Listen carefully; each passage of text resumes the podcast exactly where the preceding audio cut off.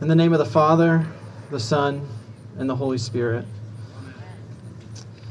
Welcome to week 10 of our Sermon on the Mount sermon series, Living the Politics of Jesus in Partisan America. Post election edition, mid drama.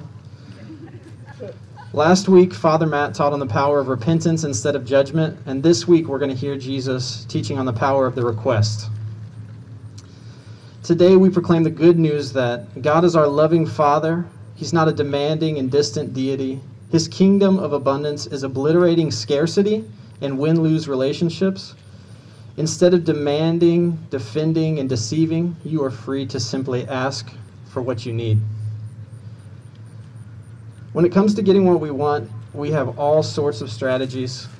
Of course, this relates to practical things that we want. For instance, in pursuit of that jacket or shoes or that video game that you'd like to get for Christmas, you might already be executing against a carefully crafted strategy for getting it.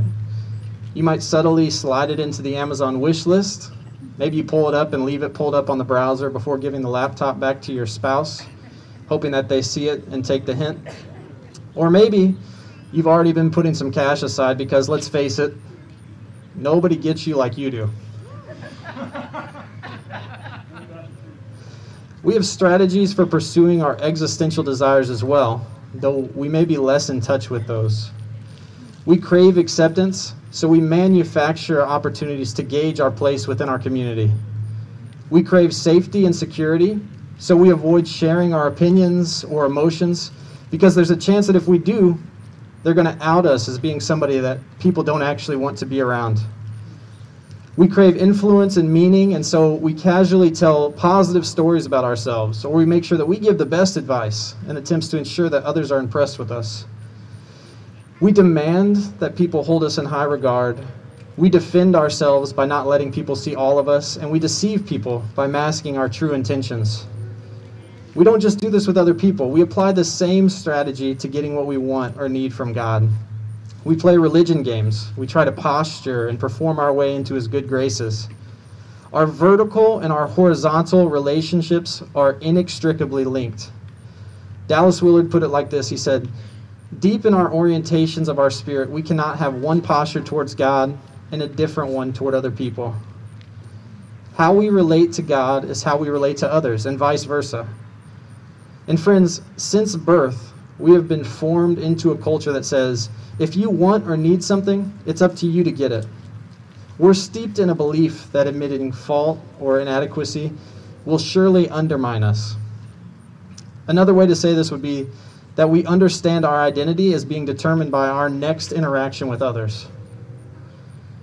There's a reason that it would be unthinkable for President Trump to say, I was wrong to downplay the severity of COVID 19 when I knew how serious it was. There's a reason why it would be unthinkable for President elect Biden to not only vow to combat systemic racism, but to also admit his own complicitness previously. We don't know how to relate to each other, church. And we don't know how to relate to each other because we don't know how to relate to God. God is our loving Father. He's not a demanding and distant deity. His kingdom of abundance is obliterating scarcity and win lose relationships. Instead of demanding, defending, or deceiving, you are free to simply ask for what you need. I think most of us think of Jesus' ask, seek, and knock teaching as being about prayer. And it is about prayer in part, but it is about so much more than that. When Jesus says, Ask and it will be given, seek and you will find, knock and it will be opened, he's primarily talking about how we relate to one another. If one was to study this passage in a vacuum, then it would be hard to make that case, but read in light of its place within the Sermon on the Mount, it's unavoidable. This passage follows directly after the passage that Father Matt taught on last week, where Jesus says, Judge not, lest you be judged. First, take the log out of your own eye, and then you will see clearly to take the speck out of your neighbor's eye. Do not give to dogs what is holy. Do not throw your pearls before swine. And then, boom, ask, and you will receive. Now, this is either just one terrible segue by Jesus, or Jesus is still teaching on how we relate to one another.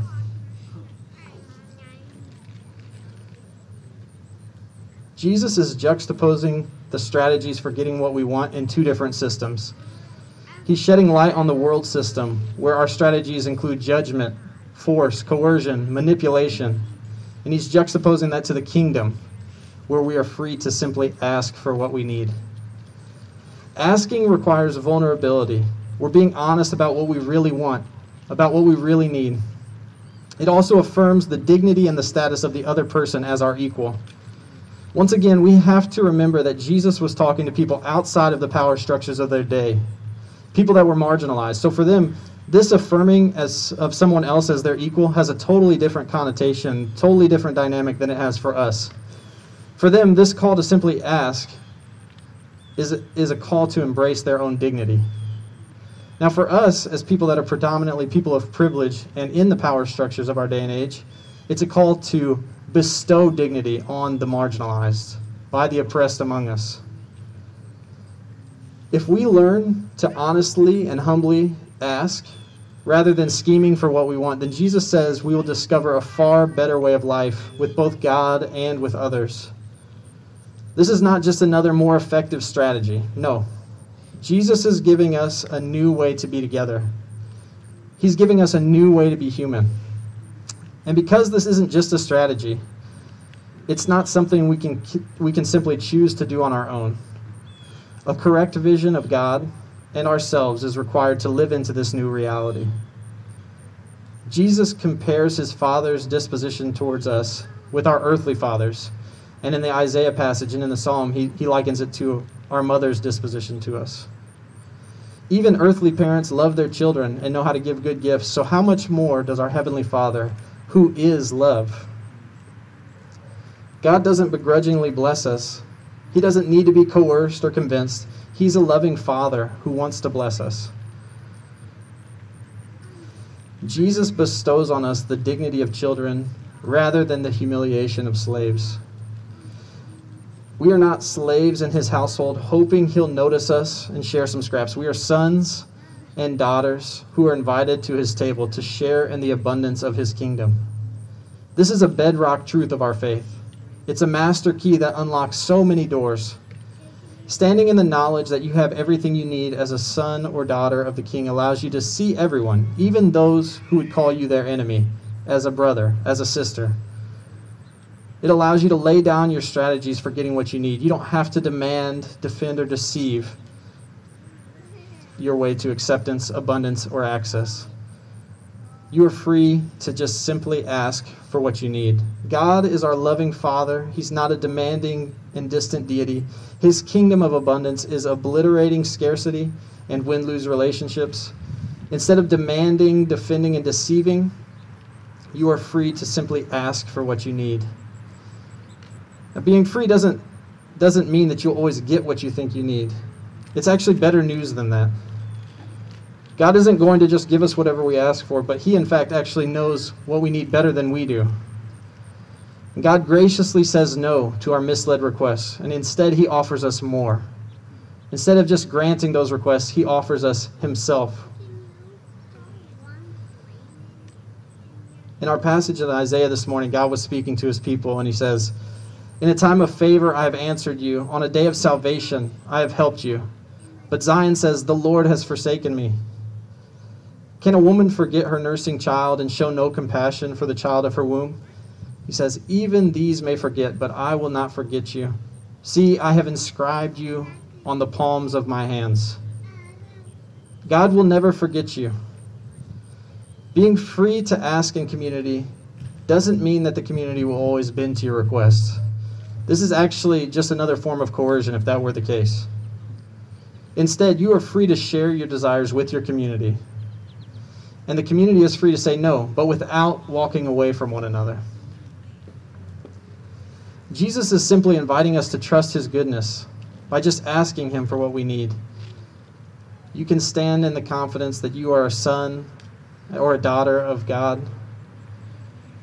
And this confidence actually is the only thing that empowers us to treat others as we would like to be treated. Without that, it's just a platitude. It's kind of a pie in the sky thing that's inaccessible.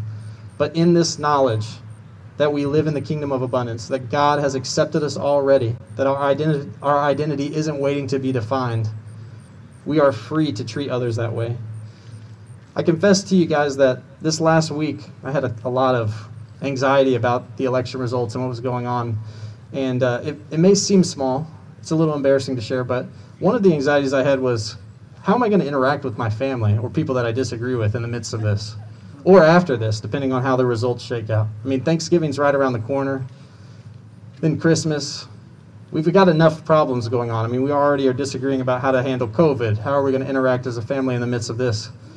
And so, on a very micro level, I just don't know how to be with these people right now because we disagree in a very passionate way about some of these things. But we are invited by Jesus in this to believe that our identity isn't determined by our next interaction, but that our next interaction can be determined by our already settled identity. Your, your identity is already settled as a child of God. You are accepted. You are loved. You have everything you need in the kingdom of God. Your Father knows what you need even better than you do. So you are free to lay down your demands, all of your defenses, the deceptions, and rest in the knowledge that you are never forgotten by your Father. In the knowledge that you are a son, a daughter of the King, you are free to move towards others as brothers and sisters, even those who consider you an enemy, even those you passionately disagree with. You don't have to game the system.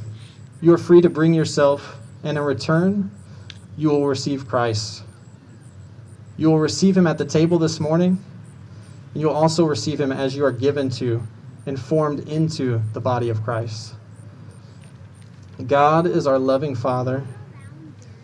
He's not a demanding and distant deity. His kingdom of abundance is obliterating scarcity.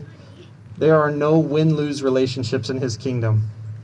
Instead of demanding, defending, and deceiving, you are free to simply ask for what you need. Let's respond together in prayer and then by coming to the Lord's table together.